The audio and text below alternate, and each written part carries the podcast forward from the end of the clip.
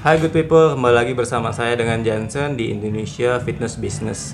Hari ini kita akan menginterview salah seorang coach yang sangat famous sekali di Bali. Waduh, udah mau udah ketawa nih Eh, di Bali dan Jadi nggak enak saya. dan bisa share tentang kehidupan pribadinya dan achievement-achievement.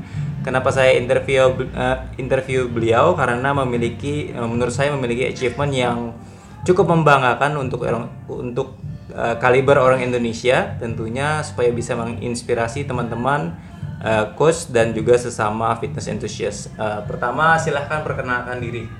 Oke, selamat pagi good people. Nama saya Dede Haris. Lebih tepatnya bisa dipanggil Dede sih. Kebanyakan orang manggil Dede Haris. Terus eh, aktivitas sehari-hari saya itu ngajar dari mulai bootcamp di pantai sama To Be Fit Bali. And then saya juga ngajar di Compact Fitness, ngajar eh, di studio, ngajar kelas juga, body blast, grind strength, sometimes kettlebell. Terus juga sama apa? Saya personal trainer juga, private one on one, sometimes boxing juga. Ya itu kesibukan saya selama di Bali. Luar biasa, tampaknya multi talenta ya, Coach Amin. Ya. Nah, eh, kapan sih memulai sebagai personal trainer itu sendiri sebagai coach? Tepatnya sih tiga tahun lalu ya. Oh baru ya? Iya baru belum lama. Wah, tapi reputasinya sudah lumayan bagus tuh. Ya, cerita mencoba nggak sih. kira-kira, eh, perjalanan selama tiga tahun itu. Perjalanan tiga tahun suka dukanya banyak banget ya, karena mulainya dari nol banget. Ya benar-benar sebenarnya sih kecemplung kalau boleh dibilang. Kecemplung. Iya kecemplung, kecemplungnya akhirnya jadi keberuntungan. Iya. Karena nyari ikan sih boleh dibilang. Terus juga kayak apa ya? Eh awalnya bener-bener yang nggak tahu apa-apa sebenarnya. Cuma memang basic saya di olahraga. Oke. gitu basic saya di basket itu selama hampir 12 tahun Oke. profesional saya main Oke. udah gitu ya mungkin karena memang saya di olahraga jadi gampang adaptasinya jadi lebih cepat karena sebelumnya itu saya kerja kantoran setelah lulus kuliah di Perbanas Oke. Oh, dulu di Jakarta berarti? di Jakarta saya asli Jakarta sebenarnya Oh, asli Jakarta. Cuman pindah ke Bali Oke. banyak deh lika-likunya kalau dijelasin satu-satu mungkin Pelan-pelan, pelan-pelan. Kita perkenalan dulu. Iya ya. itu dia makanya. Jadi tiga tahun sih ya, baru mulai tiga tahun, tepatnya 2016, per saya pindah lagi ke Bali. Jadi sebelumnya udah pernah di Bali saya. Oke. Gitu. Nah, memulai sebagai bootcamp coach itu pun masih didampingi saya, Oke. nggak oke, langsung. Oke, oke, oke, oke. Jadi ya itulah perjuangannya. Itu diajak atau memang memutuskan ke Bali? Eh enggak, jadi sebelumnya saya udah pernah diajak sebenarnya sekitar satu tahun sebelumnya. Itu saya masih on and off di Bali, jadi kadang ke Jakarta, kadang ke Bali. Terus ketemulah dengan namanya yang beli gede dari To Be Fit. Nah dia inilah yang memperkenalkan saya. Dia mengajak saya, tapi saya cuekin Wah. waktu itu. Ini nggak bisa melihat kesempatan ya dulu ya? Iya, Oke, oke. saya cuekin sama saya. Dia nawarin saya sebenarnya tiga tahun yang lalu. Eh bukan tiga tahun yang lalu, enam tahun yang lalu dinawarin saya. Wah. Jadi tiga tahun dia saya cuekin sama saya. Oke. saya cuekin cuma pada saat itu ya orang kan ada titik poinnya di mana mereka akhirnya berpikir ya oh gue mau ngapain? Oh, turning point ini ya. Ya. turning pointnya. Akhirnya di situ saya menemuin kayak suatu apa ya kayak kayak apa ya lowest point lah. Di mana saya udah nggak tahu mau Oh, ngapain. reaching your lowest point. reaching lowest point ya benar. Di mana saya waktu itu nggak punya uang sama sekali. Tidur pun numpang saya tidur numpang di tempat teman. Nggak punya uang saya sisa uang lima ribu. Iya. terus putus sama pacar Aduh, diusir dari rumah. Aduh. kurang lebih kayak gitu. Jangan ditiru yang itunya ya nggak bagus. Terus ya akhirnya sampai Dijadikan akhirnya pelajaran aja. iya dijadikan pelajaran berharga buat saya lah. Bahwa kita sebagai orang Asia memang nggak bisa. Ini sedikit share aja ya bahwa kita nggak bisa sebagai orang Asia tuh yang tinggal bareng walau, boleh dibilang kumpul kebo. Itu bukan budayanya kita lah. Iya, iya, iya, iya. itu kurang bisa kurang masuk sama saya juga terutama orang Asia lah. Terutama orang Indonesia. Oke. nah akhirnya setelah saya merasakan kayak gitu ya lost point nggak punya uang pekerjaan nggak ada dan nggak tahu mau ngapain di Bali pun saya lontang lantung jujur aja. Oke. selama satu bulan saya. Itu. Nah akhirnya saya nelfon beli gede minta ketemuan. Masih berlaku nggak tawaran untuk Jadi coach. jadi coach? Dia bilang oke bro saya lagi di Amerika. Dia bilang satu minggu lagi saya pulang. Akhirnya kita meeting ngobrol-ngobrol-ngobrol meeting santai sih malam gitu ya sambil makan sambil minum tapi bukan alkohol ya.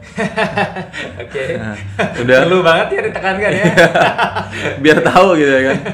Udah gitu ya udah meeting meeting segala macam. Akhirnya dia nyuruh saya datang ke bootcamp pertama saya itu tepatnya hari Senin saya ingat banget baru mulai Itu tahun berapa? tahun 2016 Jangan-jangan harinya juga ingat, tanggalnya ingat. tanggalnya itu saya ingat tapi saya ingatnya bulan Maret Waduh luar biasa. Bang. Itu. momen berkesan ya. banget Oke. itu hari pertama saya belum disuruh ngajar tapi di saya disuruh ikut latihan saya di saya suruh ngerasain atmosfernya seperti apa ngeblend sama member kayak gimana biar tahu cara ngajar seperti apa.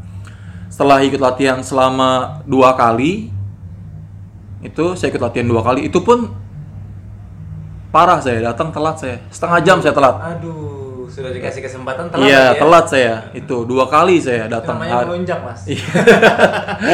ya, dua kali saya telat 30 menit lagi saya telat Oh my goodness. terus beli gede nggak bilang apa-apa Ini nanti kalau beli gede, gede denger, ini orang kurang ajar sebenarnya beli.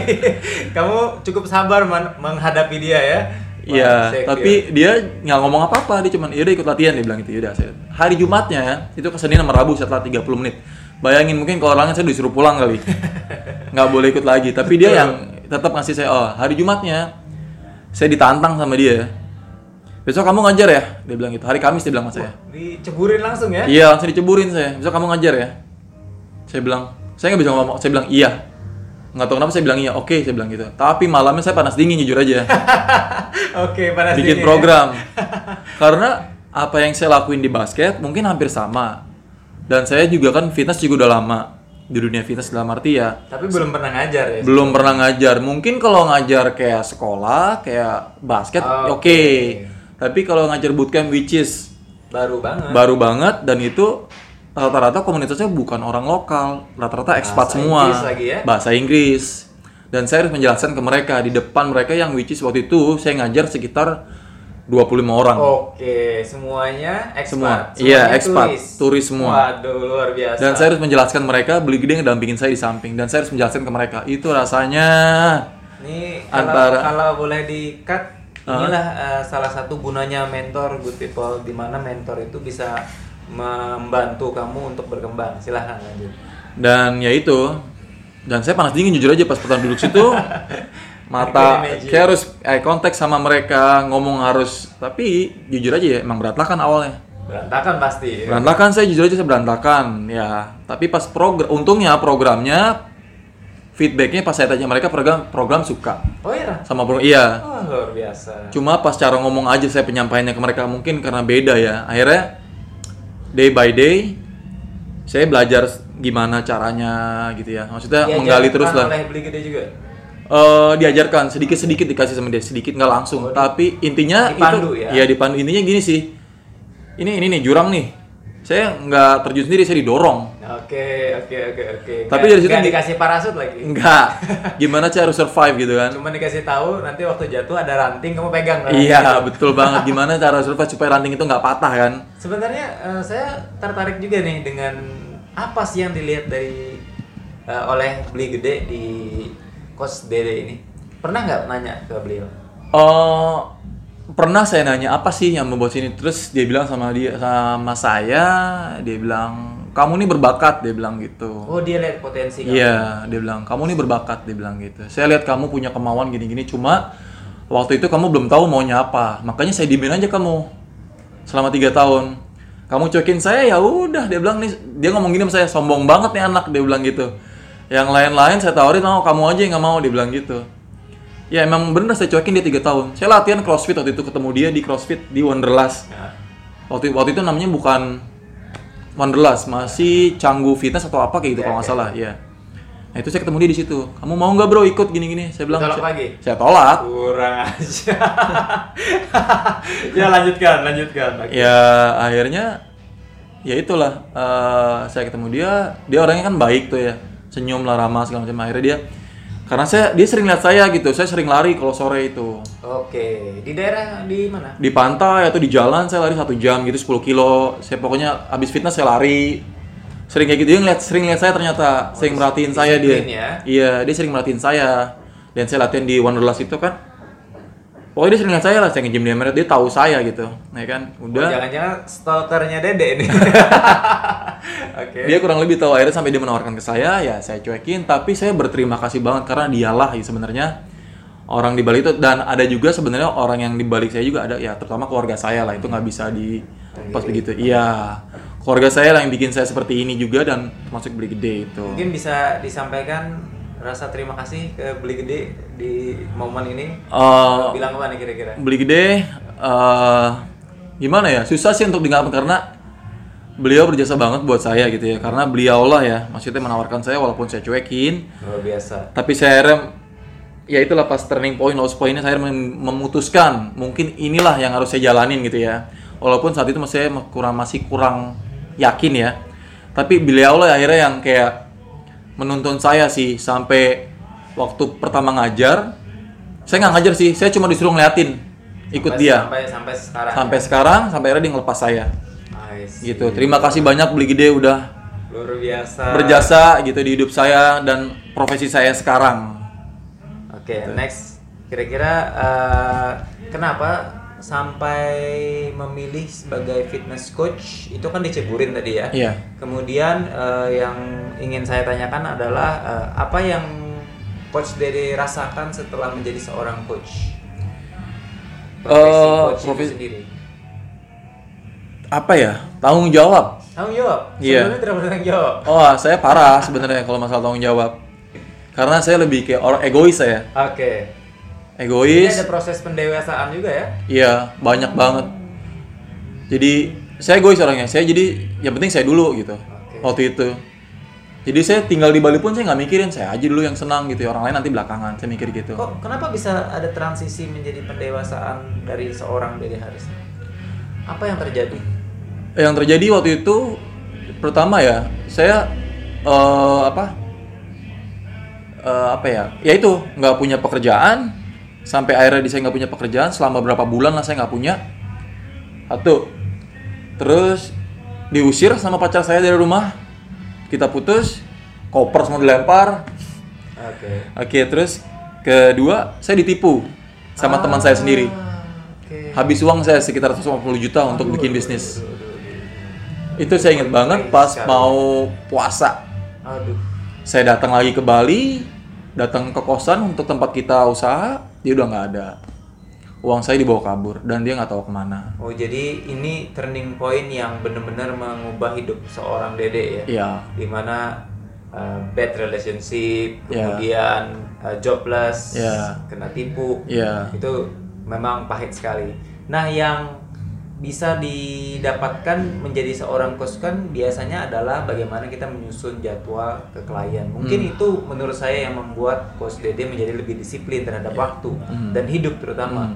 Gi- kalau untuk menyusun jadwal ya lebih saya sih kadang-kadang gini loh eh, kita kan juga susah ya pada dasarnya kita pengen keras ke klien ya tapi juga nggak bisa gitu apa ya eh, kalau boleh bilang kita juga harus bisa kayak ada win-win solution lah di mana kita bisa strict sama dia juga kita bisa fleksibel sama dia. Tapi yang paling penting sih gimana kita membawa diri kita sama klien lah ya. Karena kan personal trainer gitu ya.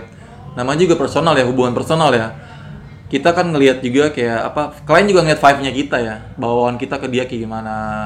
Kayak personality kita tuh seperti apa ke dia. Ada tips nggak kenapa kamu bisa menjadi coach yang disukai oleh turis expat? Jadi kenapa kenapa sih harus Dede dan tidak bisa digantikan oleh orang yang atau coach yang lain?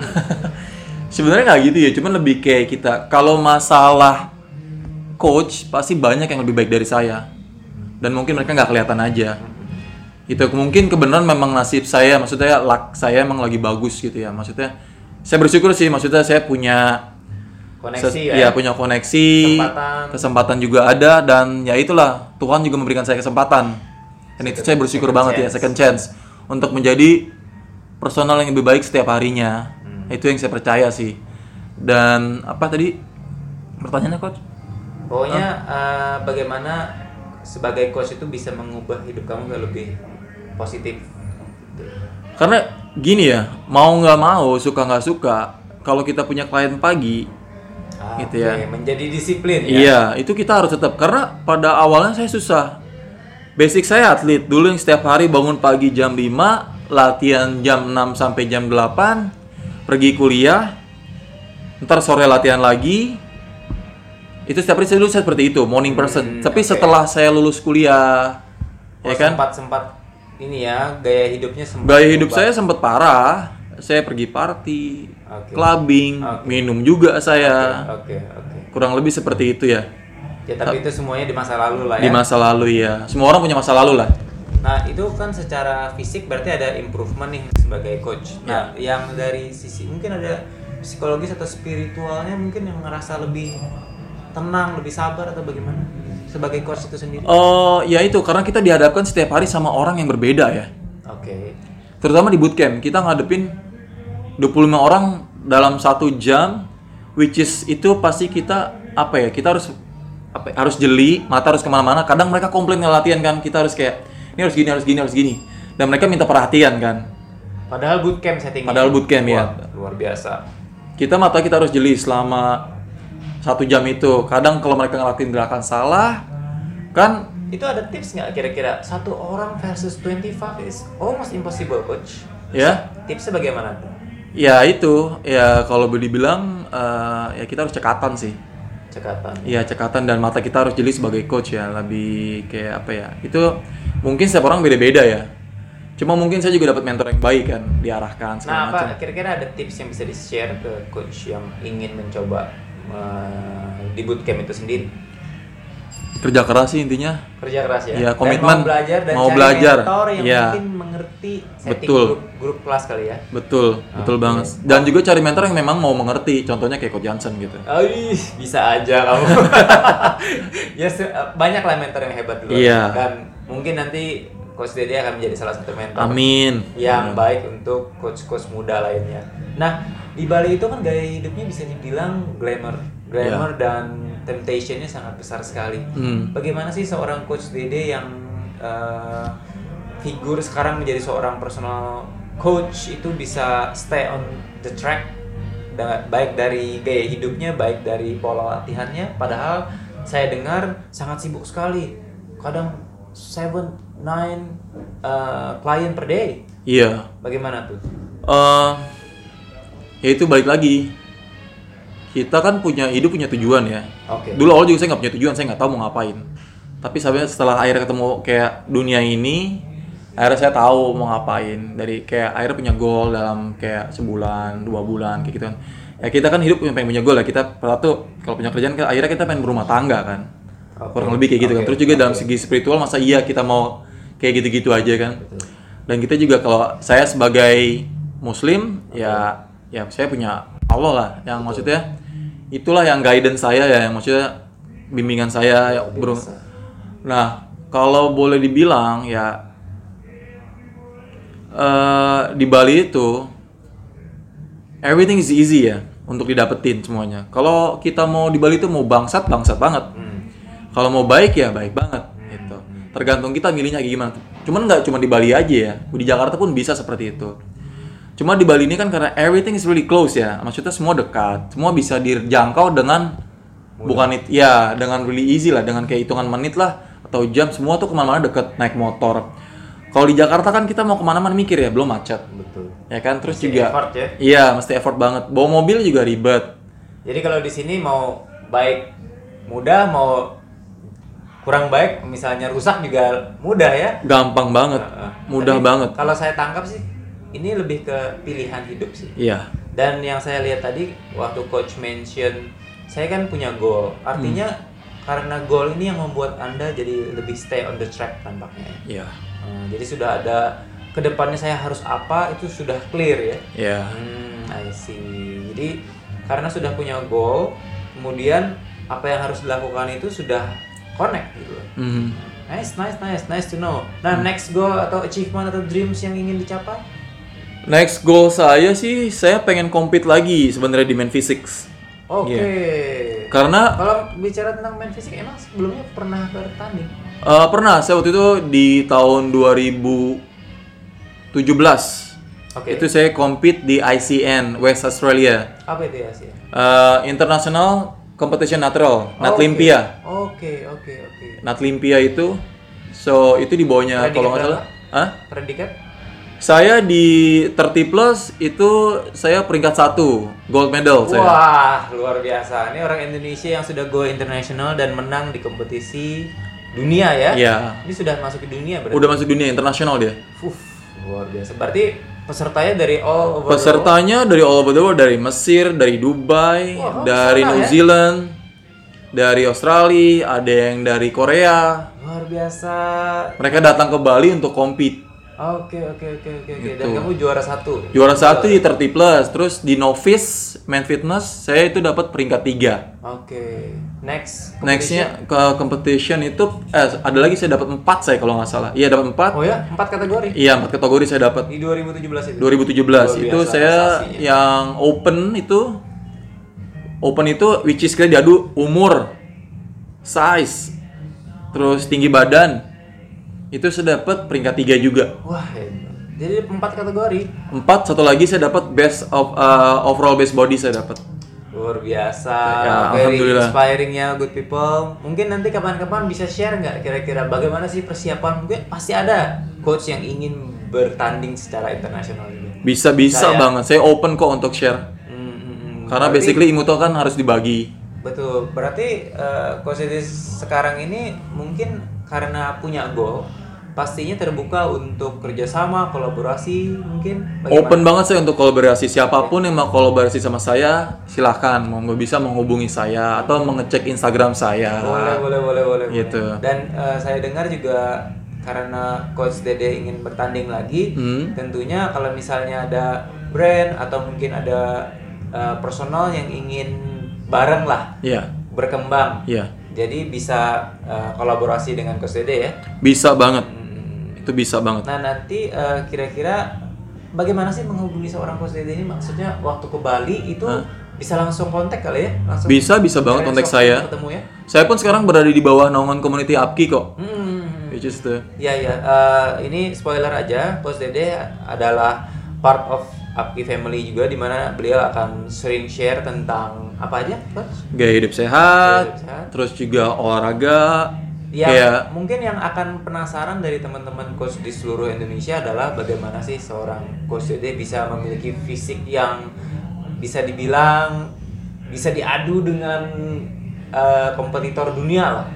Jadi ada tips and trick yang mungkin tidak menyiksa gitu loh untuk achieve certain body fat itu eh, kalau saya mikirnya gini ya.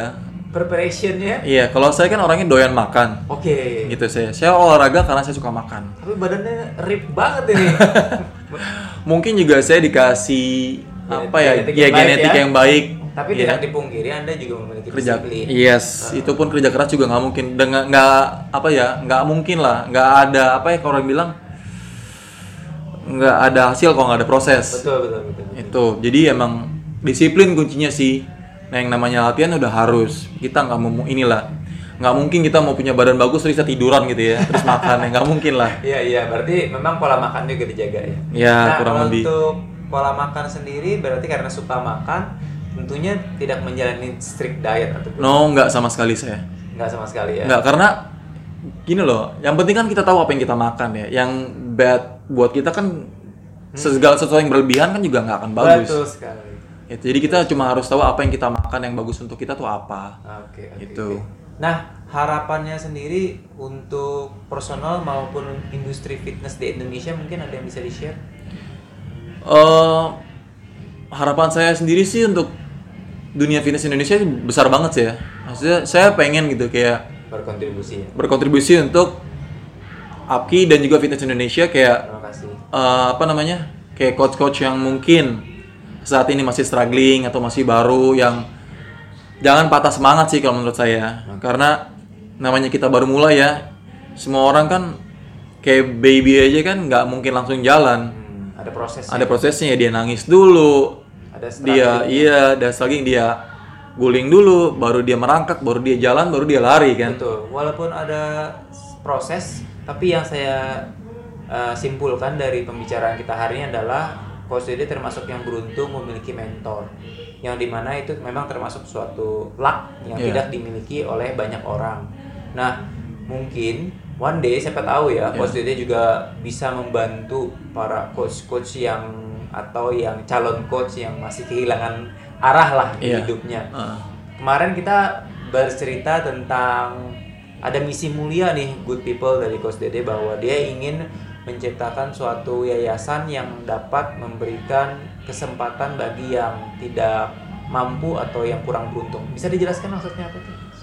Jadi saya kan beranjaknya dari ini ya dunia olahraga dan saya bukan berasal dari keluarga yang berada lah. Boleh dibilang boleh dibilang saya kekurangan tapi juga ya ada, dibilang ada juga nggak ada. Kalau untuk sekolah waktu itu ya, eh, saya dari kecil memang sudah berolahraga dari mulai sepak bola. Saya menekuni waktu itu. Saya juga sempat main di Persita Junior, Persikota Junior. Terus setelah selesai sekolah, ini sedikit share aja. Ya. Setelah SMA itu ya, SMA saya main basket sudah main basket, udah ikut tim basket. Saya main Porda juga, Porda Banten saya main. Oke. Itu saya sempat main Porda basket, itu Banten main saya. Terus akhirnya karena kepengen kuliah, kan cuma basket waktu itu yang menawarkan untuk beasiswa kuliah. Hmm. Oh di beasiswa. Di ya? beasiswa kuliah, ya untuk sekolah saya. Nah orang tua saya waktu itu cuma bilang saya kamu kerja, gitu ya kan? Karena kalau kamu kuliah, adik-adik kamu nggak bisa sekolah. Oke. Jadi ada himpitan ekonomi juga ya. Iya betul. Ya waktu itu satu-satunya cara ya saya cuma harus bisa saya main basket. Saya datang ke Beasiswa. Jakarta cari beasiswa. Itu, itu pun jalannya nggak mudah, susah banget dapat. saya. Oh iya. Iya. Ya banyak lah orang meremehkan saya kok di basket. Jalan saya di basket tuh sebenarnya boleh dibilang kurang mulus sih. Hmm. Oke. oke. Cuma ya ya udah jadi tim pelengkap lah kasarnya. Cuma impian saya tuh gede banget. Saya nggak mau kalah sama yang lain walaupun saya tim pelengkap. Oke. Gitu. Jadi tetap memiliki ini ya semangat untuk berjuang Ya. walaupun di eh, bisa dibilang anak bawangkan lah ya. Iya. Saya sering kok di bench. Di bangku cadangan sering saya. Tapi saya nggak kecil hati gitu. Dalam arti ya mungkin kayak sedih segala macam, tapi saya keinginan saya tuh besar banget. Saya pengen saya pengen berhasil, Tapi pengen berhasil. karena kebesaran hati dan relentless, jadi persistensi itu yang membuat coach Dede sampai di tahap sekarang.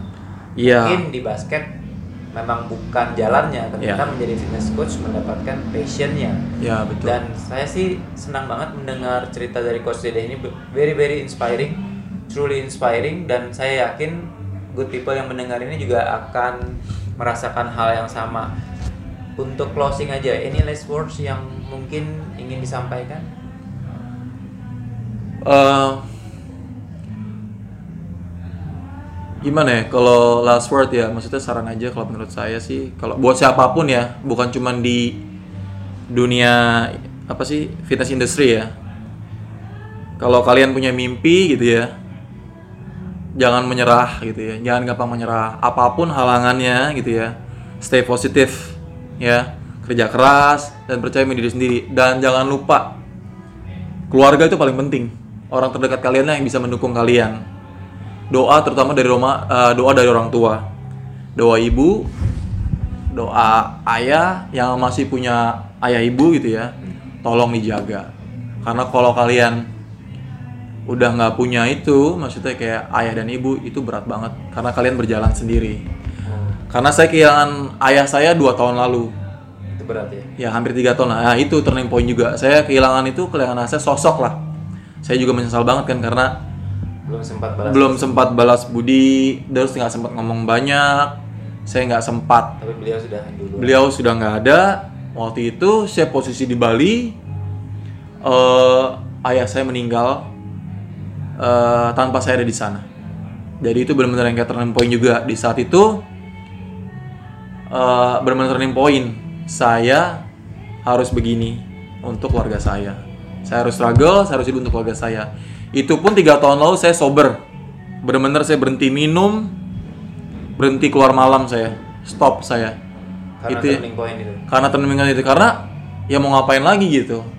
Masa saya harus kayak gini terus sedangkan dunia saya dunia seperti ini gitu ya terus saya juga harus menjadi contoh role model untuk orang lain bukan berarti jaim ya bukan ngejaga image enggak tapi lebih kayak kita ini kan sebagai coach kita itu role model untuk klien kita sekali. untuk orang banyak kalau kita ngeposting sorry ya kayak sosial media itu kan Iya betul. betul. platform yang bagus, tapi banyak orang menggunakannya untuk hal yang salah. Betul, betul, betul. Ya kan? Kita menempatkan diri kita nih, oh ya kita posting bagus-bagus aja tapi jeleknya nggak pernah. Jadi intinya walk the talk ya. Yes, kurang lebih kayak gitu. Very inspiring Coach Dede. I'm, I'm very touched. Gila luar biasa kehidupannya. Thank you. Uh. Thank you banget untuk hari ini. Semoga kita ada kesempatan untuk Amin. mengadakan podcast lagi. Yes. Dan all the best. Saya tunggu. Oh, sudah ditunggu ya. Iya. All the best. Saya berterima you. kasih udah dikasih kesempatan untuk di interview saat ini. Ini kalau boleh jujur, the first personal coach yang saya interview loh. Oh, oke. Sebelumnya business and business is- ini benar-benar sosok tokoh. Ah. Makanya waktu saya bilang khususnya kita harus interview deh, Hmm. karena eh, hidup kamu tuh sangat menginspirasi. Dan I'm right. Hari ini saya sudah membuktikan bahwa kehidupan Coach Dede sendiri sangat menginspirasi dan saya yakin teman-teman and good people di luar sana juga merasakan hal yang sama. Terima kasih Coach Dede. Terima kasih semuanya, good people. See you soon ya. Kalau ketemu saya di Bali atau di Jakarta, tegur aja. Oke, Ya. thank you, thank you, Ya. thank you Coach. Ya, thank you. Itu dia good people interview saya bersama Coach Dede. A very humble and inspiring person, tetapi memiliki masa lalu yang cukup berat. Dan saya yakin masa lalu yang berat itu bukan untuk ditangisi atau dirat, tapi tetapi menjadi suatu buah pembelajaran untuk masa depan yang lebih baik. Sampai jumpa di episode berikutnya. Thank you for listening. Thank you so much. Gila, gila, gila, gila, gila. That's crazy, man. Your life is mind blowing.